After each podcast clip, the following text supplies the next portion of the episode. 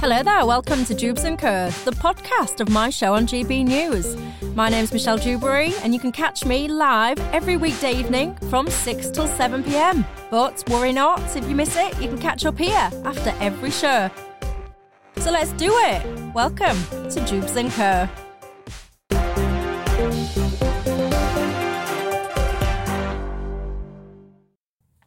Well, keeping me company in the studio here till seven o'clock tonight, my panel. We've got the economist Ruth Lea, Mary Dejevsky, who's a columnist at The Independent, and author James Bloodworth. And you know the drill on this show by now. It's not just about us and our thoughts. No, it's about you at home as well. And yours. What is on your mind tonight? You can get in touch with me. Email us directly at gbviews at gbnews.uk or you can tweet me at Michelle Dewbs or at gbnews. Don't forget, you can subscribe to us on YouTube. You can get us across all social media platforms. Listen to us on DAB Radio Plus. Uh, what else? Oh, yeah, the app. Have you got the app yet? You can watch us back on the app. Uh, we're everywhere. I think that's the short version. Anyway, our top story tonight then Prime Minister Boris Johnson has unveiled his new plan for tackling illegal immigration. Male migrants that reach the UK on small boats across the Channel will be flown to Rwanda while their asylum claims are processed. Well, our Home and Security Editor Mark White has been to Kent with the Prime Minister to look at these proposals.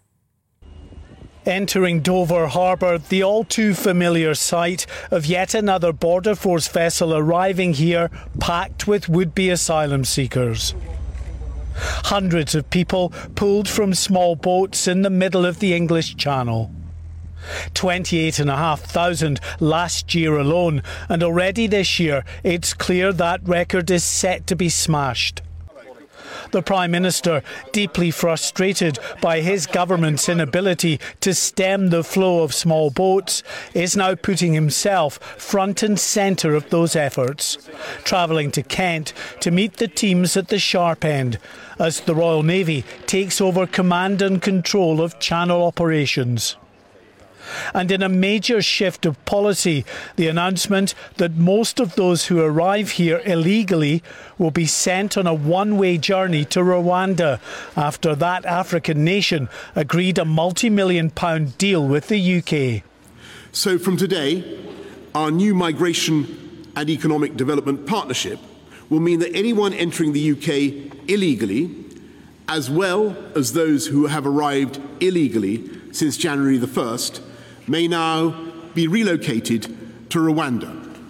This innovative approach, driven by our shared humanitarian impulse and made possible by Brexit freedoms, will provide safe and legal routes for asylum.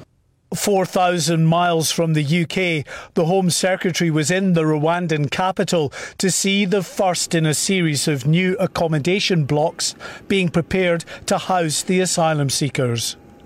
Those sent here will be processed, and if they're granted asylum, their new life will be in this country. They won't be allowed to settle in the UK.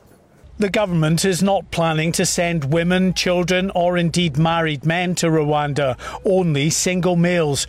But that's still the vast majority of those arriving by small boats.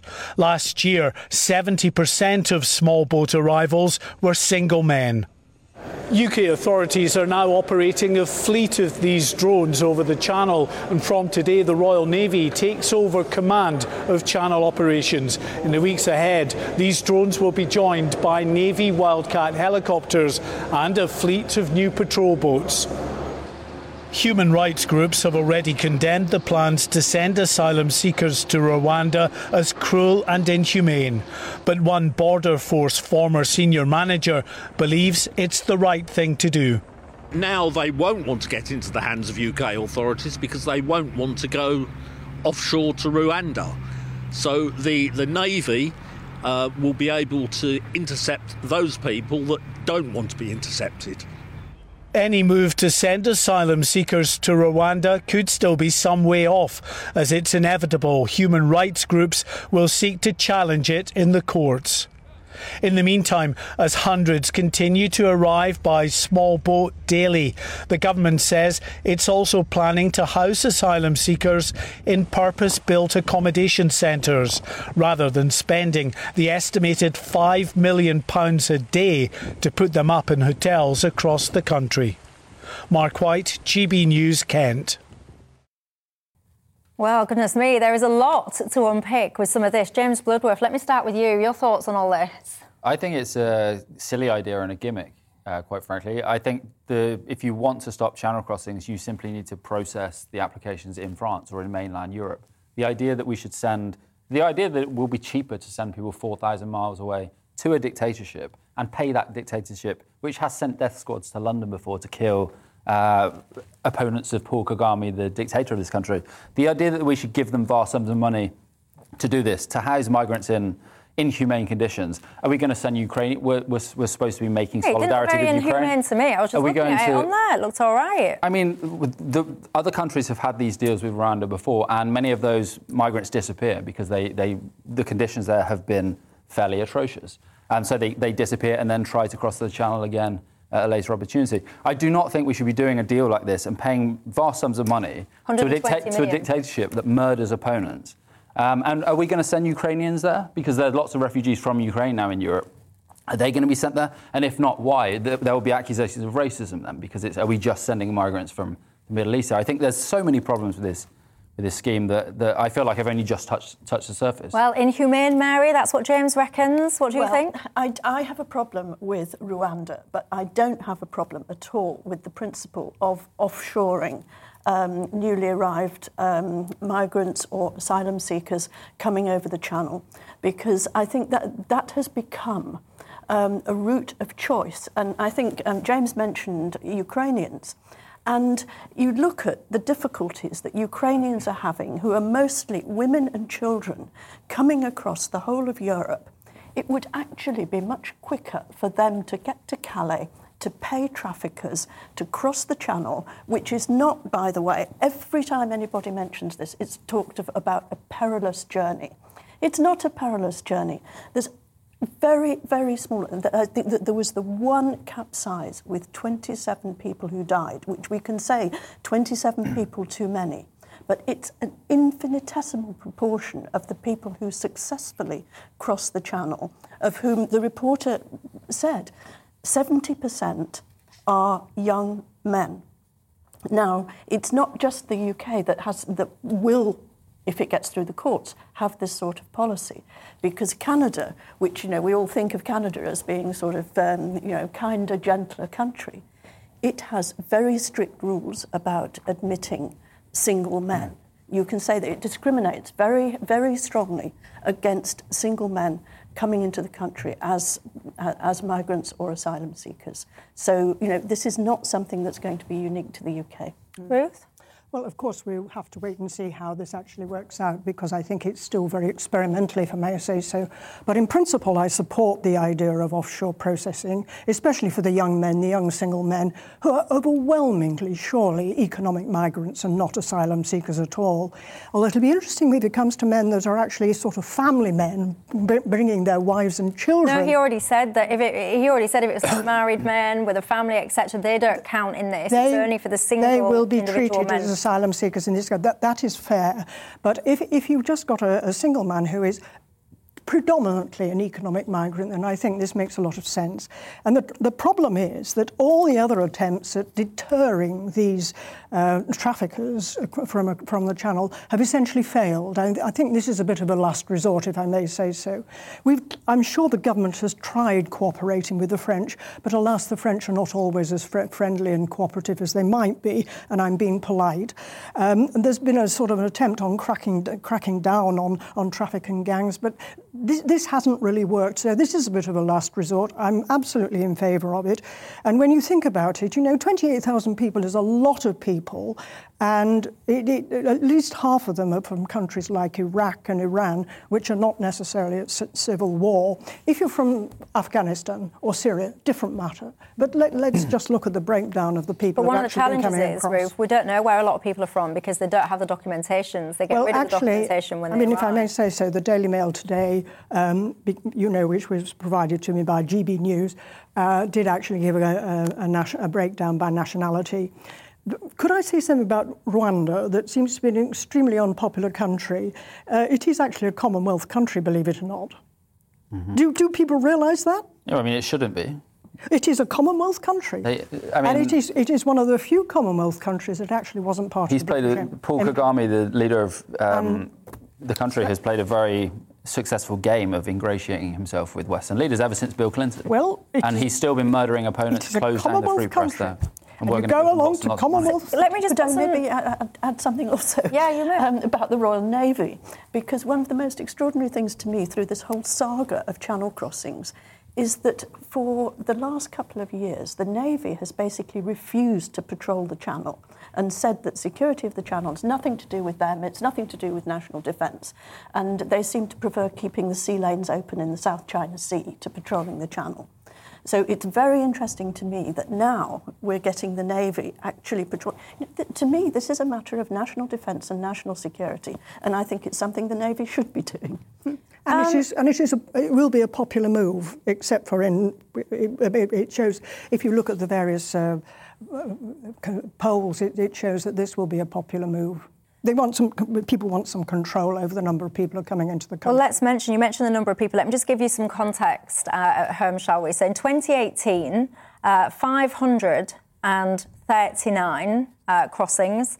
2019, 1,823. 2020, we go up to over 8,000. 2021, we go up to over 28,000. And as we are just mentioning, in 2022, we look like, we look like we're going to far outweigh that number. Now, something happened in December that I found quite interesting actually in the Court of Appeal. There was a ruling, and I'm just going to read out to you a couple of lines from this ruling because I hear the word illegal a lot. It's flying into my inbox about the illegality of all this. Boris Johnson referenced uh, illegal immigration, migration, all the rest of it. So let me just read this. As the law uh, presently stands, an asylum seeker who merely attempts to arrive at the frontiers of the United Kingdom in order to make a claim is not entering or attempting to enter the country unlawfully. Even though an asylum seeker has no valid passport or identity document or prior permission to enter the UK, this does not make his arrival at the port a breach of an immigration law. It went on to say basically there'd been a, basically like a hearsay about the law which had been adopted by those who were investigating these cases and had been basically passed on and on and misunderstood and down the line, etc.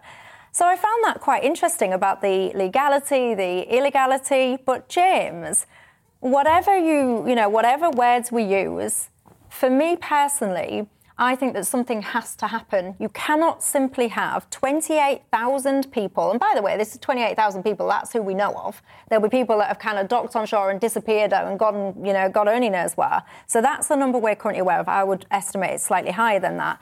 So you have to do something to try and deter it. We've given tens of millions of pounds uh, to the French government and achieved what looks to me like absolutely nothing. um, so on and on it continues. People have died, and you know Americans say it's quite a safe crossing, but they have died nonetheless. So you have to do something. You have to do something. But, and yeah, the, you know you did make a suggestion there that I think is quite sensible. Why can't we try and process them in France?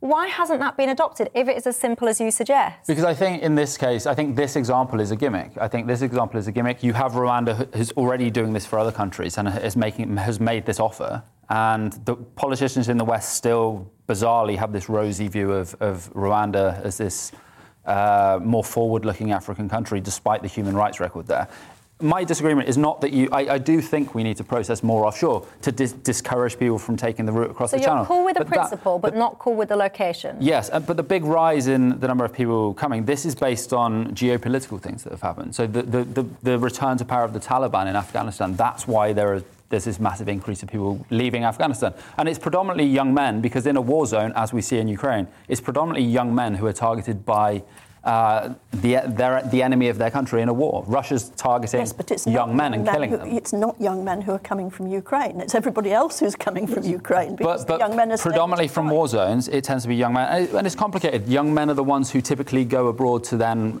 earn when they're young and send money home from their families. That's that, always happened. Do you not think that a large number of these people are economic migrants? Yes, but the thing is, Britain is a desirable country. We live in the fifth richest country in the world, and that's a that's that's we're always going to be attractive for people from developing countries. It doesn't just it, it just uh, putting people sending people to Rwanda. That does not take away the kind of the the, so the luster that surrounds uh, rich countries. Would you be okay with that? Yeah, I think that's a far better idea. So we, have we reached a consensus? That's a far better idea. So we can send. That so I think everyone's saying that you're in principle in agreement with this whole kind of offshore processing of people. Mm-hmm. And by the way, let's see this through to its conclusion then, because it's not just the processing; it's about where you then stay at the end of it. Mm-hmm. So is everyone comfortable? You'd be processed there, and then you'd stay James, you're not comfortable with Rwanda. I think you two are comfortable with Rwanda. I'm, I'm not particularly comfortable with but Rwanda. I would prefer actually, Jersey or interesting. prefer. This, this is about deterrence. Exactly. Yes. I mean, this it's not about, about, Rwanda, is it? And yeah. if it is young men, economic migrants, are there in Iran or Iraq or wherever, wanting to come to this country and knowing that they will end up in Rwanda, what do you think they'll do?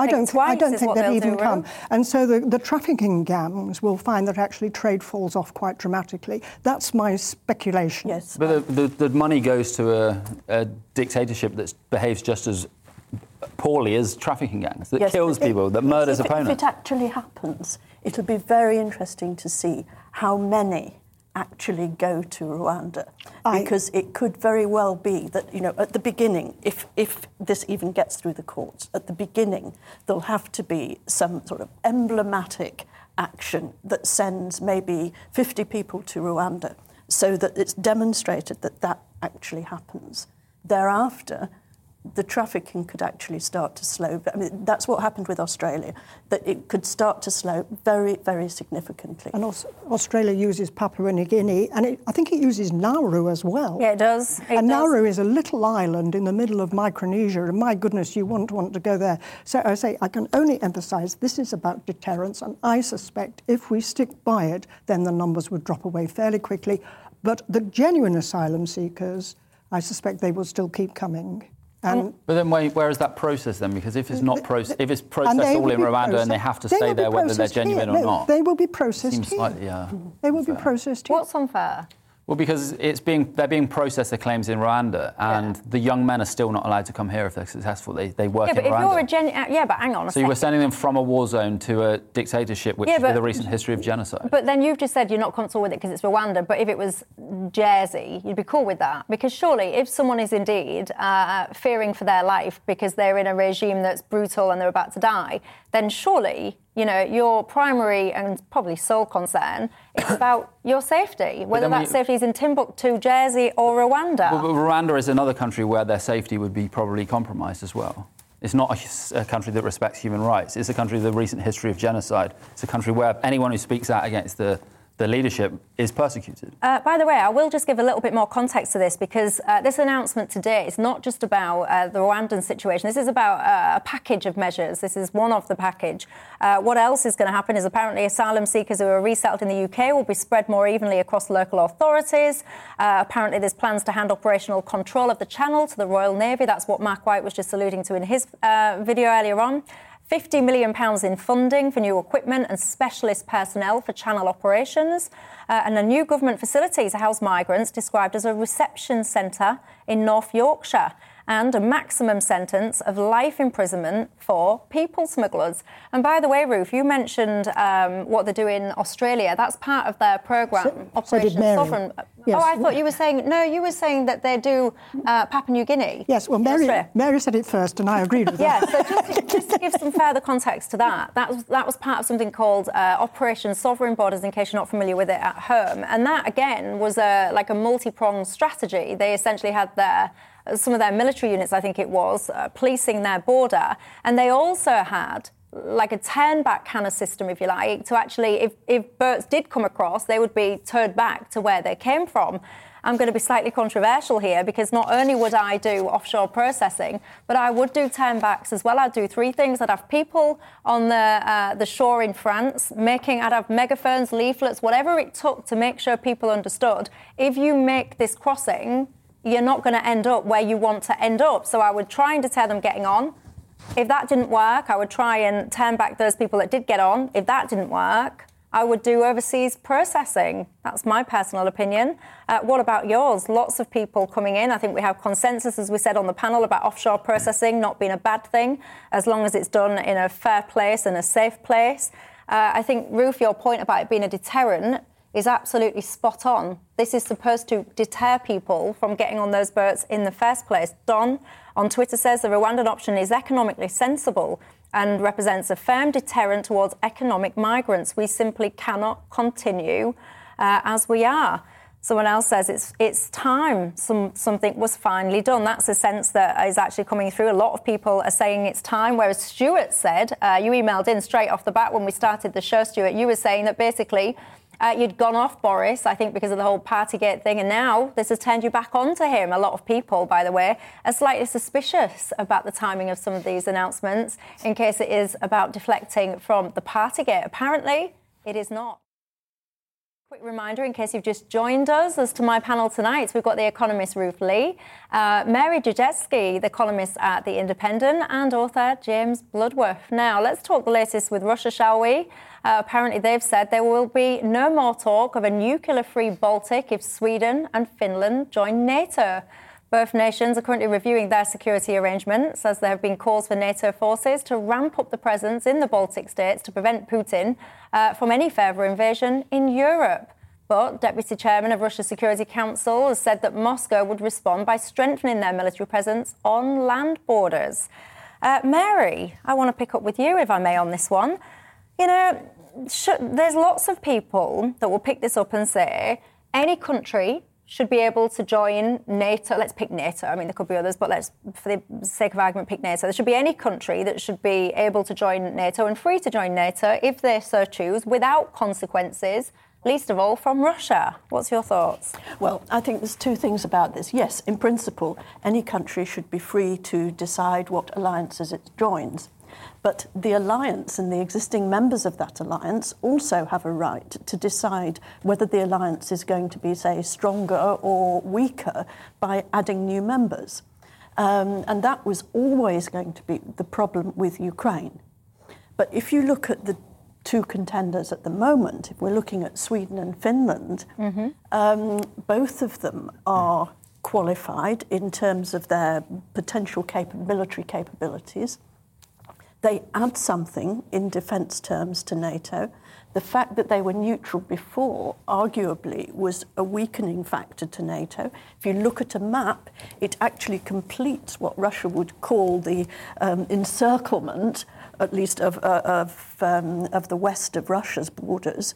Um, and you can see that from NATO's perspective, it makes sense. I mean, I, I gather that um, the accession of Finland could actually be a matter of weeks. Mm. Um, Sweden may take a bit longer because it's more politically int- contentious in Sweden whether they lose their neutrality or not. Um, but you know, it also has to be said people don't think of the Nordics as being particularly um, uh, uh, Atlantic alliance orientated, but actually the Danes and, and the Norwegians have been very staunch members of NATO, and they've, I think they've supplied the last two or two of the last secretary generals of, of NATO. Of, of the current one is Danish. But let me ask you this, Mary, because I know this is your kind of, of expertise, just before I bring in the other two. Russia have said repeatedly, in fact, for many years actually, that the expansion of NATO towards their general direction eastward is what A, they feel threatened by, and B, has motivated them to act yes. as they have currently in Ukraine. What would you say back to that? I, I, mean, I agree with them. I agree with the Russians that their security has been. Uh, their security has been diminished by the advance of NATO. And NATO doesn't like it being called NATO expansion because they say it's sovereign countries which were free to choose. It wasn't the expansion of NATO, it was people joining and wanting, wanting to join the West and wanting the protection. And that is true. But if you look at it from Moscow's point of view, then the Western alliance, which Russia sees as the America dominated alliance, has come right up to Russia's borders. But then, you know, when you look at it in the, in the light of Russia's invasion, it's the invasion of Ukraine that has changed everything. Mm. And that means that now, you know, even though I would be sympathetic to Russia saying that its security has been jeopardized by, by, by NATO's expansion, um, I would say, well, you know, this is the if if Finland and Sweden cease to be neutral and join NATO, then you know this is a perverse effect of, of Russia's their invasion. Actions. James. Yeah, I was, I was going to say the um, like, NATO expansionism isn't the cause of Russian aggression. Russian aggression is why these countries now want to join NATO. Not just now, but historically. The reason why, one of the reasons why Ukraine has wanted to join uh, NATO, it was, it was never going to happen actually, because France and Germany were opposed to it, is because Russia occupied Ukraine for, for most of the 20th century. That's why. Masses of millions of Ukrainians were killed by uh, under Russian leadership during the 20th century. That's why Ukraine won. Uh, Russia's repeatedly in 2014 it took over the, uh, Crimea and, and, the Donbass. It's, this is why Ukraine wanted to join uh, NATO. And Finland has been another country that was occupied by Soviet forces in the 20th century, and now it sees again the threat from Russia. This is why they, these countries want to join but NATO. And I do. Wrong. Correct me if I'm wrong, because when the Warsaw Pact was kind of dissolved, disbanded, whatever you call it, was, wasn't there kind of guarantees provided to Russia that essentially NATO wouldn't keep expanding? NATO started as 12 countries, it's now 30, soon potentially to be 32. Well, so, so isn't? Do you not think there's any kind of uh, sense, truth, and you know anything in what Russia say? Because you'll just say, you know, it's not because of that. No, but there were also Russia made guarantees that it would it would forge ahead and create a democratic country. I think it, Russia's murdered citizens in, in Britain, has sent, has sent assassins to murder people in Britain. It's not. Yes, it doesn't adhere to the democratic norms that other European uh, countries do. So, and I think it is up to individual countries who they want to form an alliance with. We believe that in this country because we've voted very recently to withdraw from the European Union, and it's our right, sovereign right, to do that. And I absolutely think the same should apply for countries if they feel threatened by Russia, Finland, Sweden, Ukraine. They should at least have the right to apply to join NATO, and it's up to the club of, of nations in that group whether they uh, permit that country to join or not. Ruth? Well, I think Ukraine is a particularly contentious issue in a, almost a, a, unique situation. And it's very interesting about uh, Norway and Denmark. They were actually founder members of NATO. Um, but Sweden, of course, has had this two century history of neutrality and non alignment. And that's a real about turn for Sweden to actually say that it now wants to belong to NATO. Finland has been in a different situation, not least of all because of its geography. It's got a very long border with, uh, with Russia. And Finland actually was part of the Russian Empire until the First World War, and that's when it began, gained its independence. I don't think people realize how Finland has been dominated by Russia over the last de- few decades. And prior to the collapse of the Soviet Union, I had very good Finnish friends, and they always said that Finland had to tread very, very warily between the West and between Moscow because of its geographic position. However, with the collapse of the Soviet Union, of course, what did Finland do? It joined the EU. And so the Finland and, of course, Sweden, they now see themselves as integral parts of the European family. And of course, if they wish to join NATO, they should join NATO. What I found fascinating about their about turn recently is that the Russian invasion of Ukraine has actually strengthened NATO. Mm-hmm. I think Putin sort of sat there and thought, well, I'll go into Ukraine and I'll walk into Kiev and everybody will say, hurrah, hurrah, and that'll be that. And NATO basically is a dead duck. It's something in the past, you know, it's and there's Joe Biden, bloody, bloody, bloody. I don't think Putin expected the West to actually consolidate the way they did. And I suspect Mr. Xi in China is looking at it as well. But I don't think they expected that. And what is interesting, this is something that James hinted at, is that actually because of the invasion of Ukraine, it, it's actually increased the support dramatically within uh, Sweden and Finland for membership.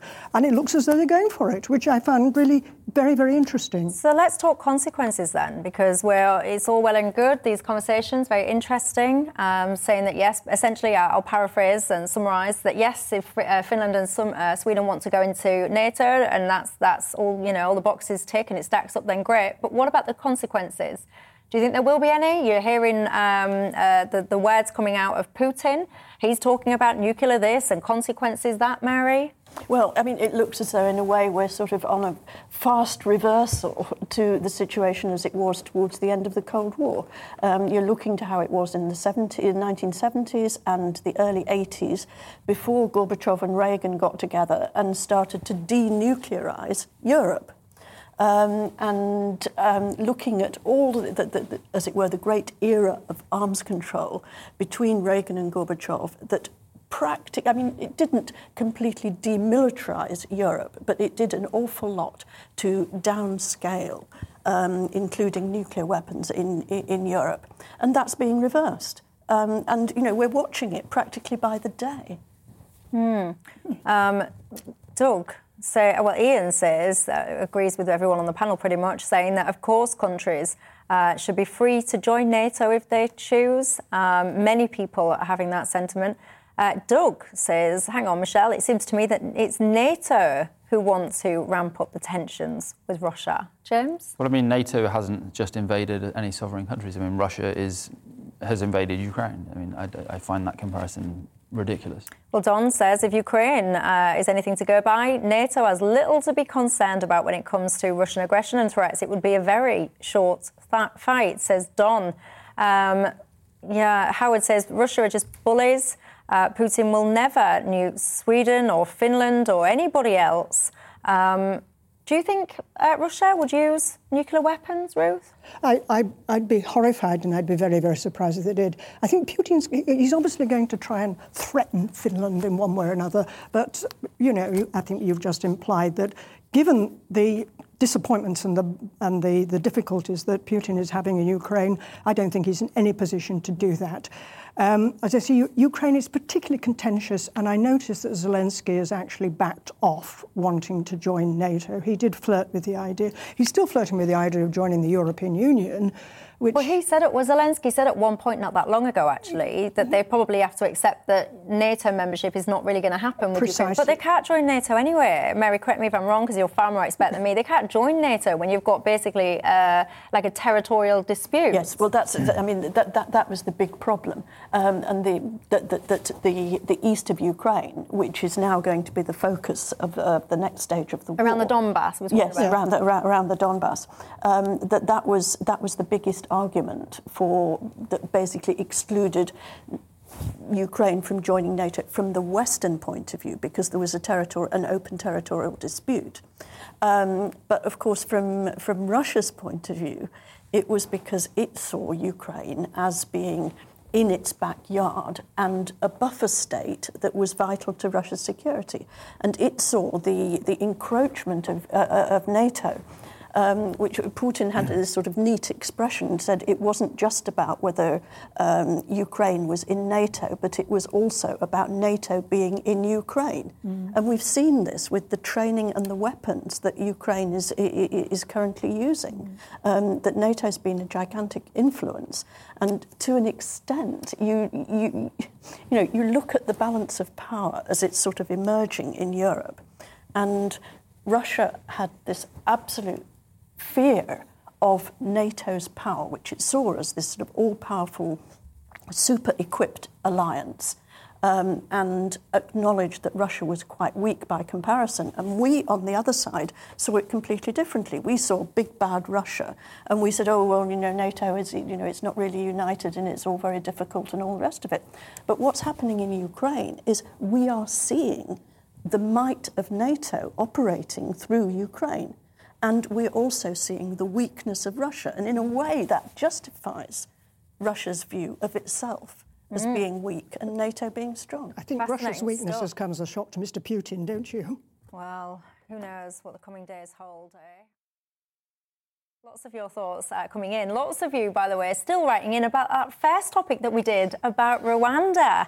Uh, it sparked quite a reaction. I'll be reading some of them out in just a couple of minutes. But for now, do you think that your job could be done by a robot? Well, a study has calculated which workers are potentially in danger of being replaced by machines. Get this meat packers and cleaners are high on the list of jobs, whilst uh, psychiatrists, neurologists, etc., are considered least likely to be replaced. Based on these findings, researchers have developed a tool uh, that you can apparently go to, put your job in, uh, and look at whether or not uh, a robot could replace you.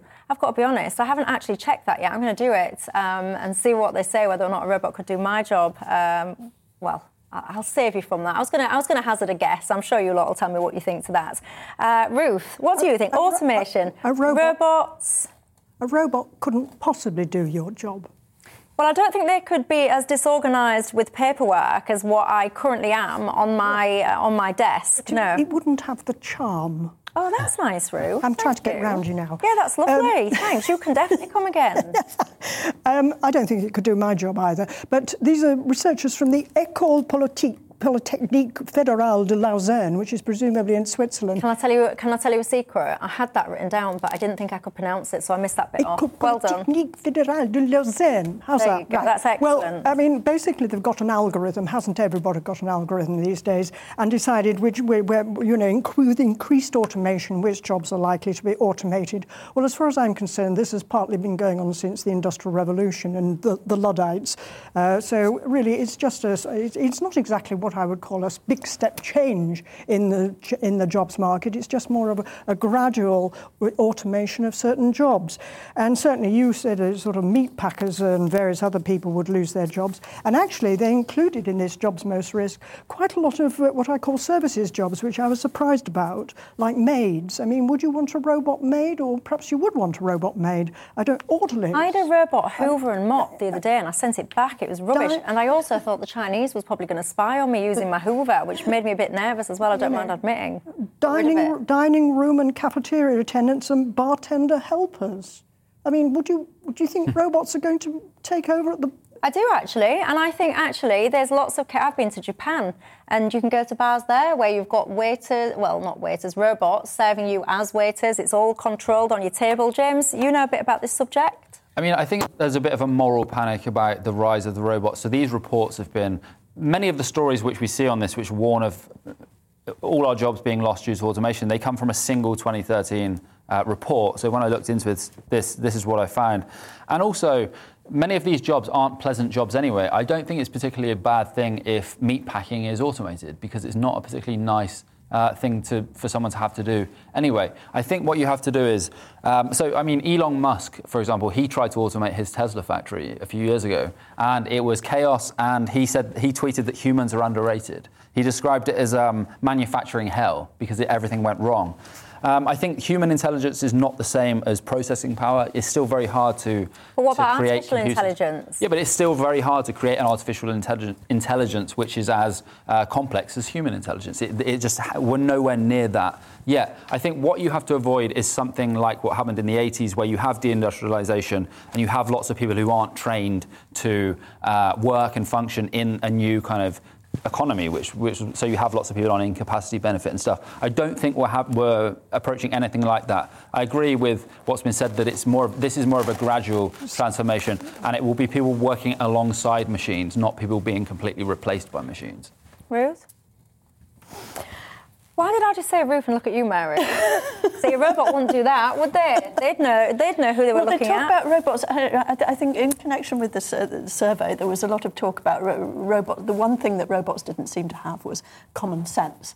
Um, and the, the, the, the, two sort of rather rather spectacular examples. I think it was a couple of years ago when there was there was a fire in an Ocado warehouse, and the it was robots that did all the picking of the uh, of the products for internet uh, for, for, internet sales. Um, and the fire ravaged the warehouse, but the robots absolutely carried on regardless with their tasks, which had the effect of thwarting all the fire precautions, all the sprinklers, and all the, all the things that were supposed to happen automatically to combat the fire were completely negated by the fact that the robots were buzzing around, making it absolutely impossible for any of that to happen. So that, that, that was one thing.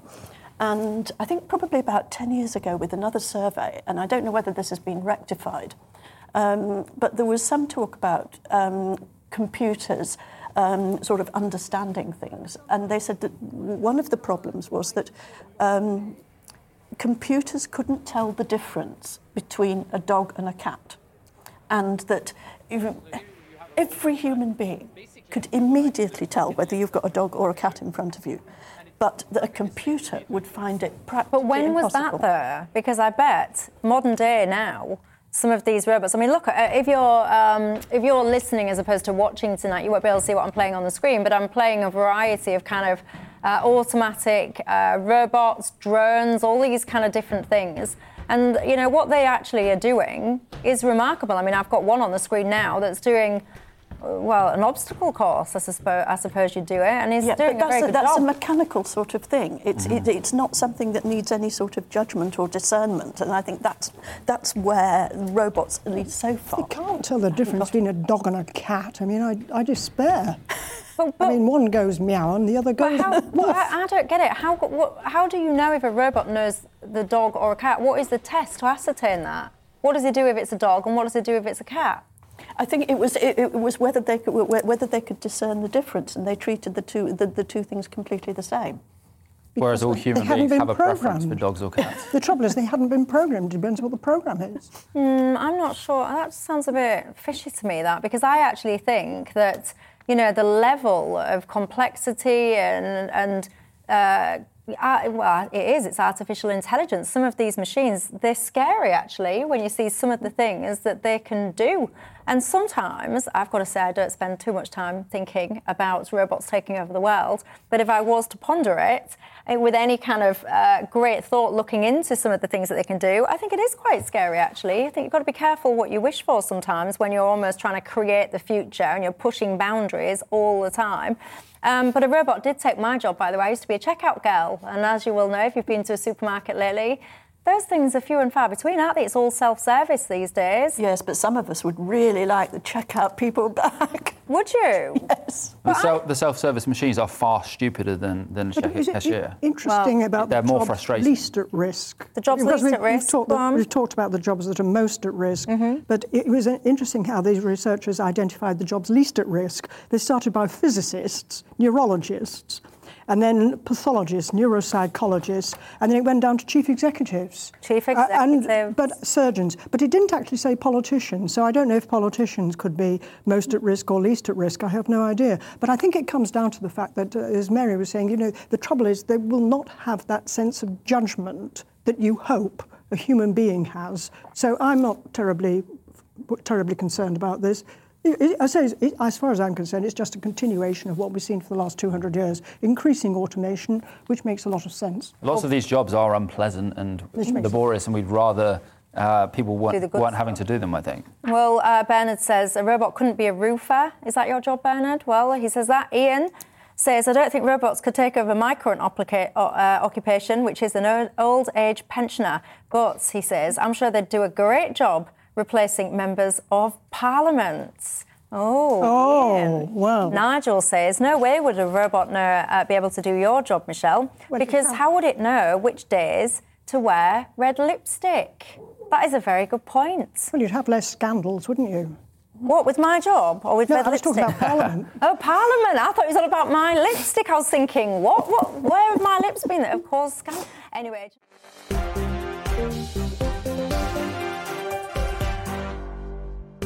Thanks for listening to Dewbs and Co, the podcast. Don't forget to subscribe so you will never miss an episode. And if you've enjoyed it, leave us a nice comment. I'll see you next time.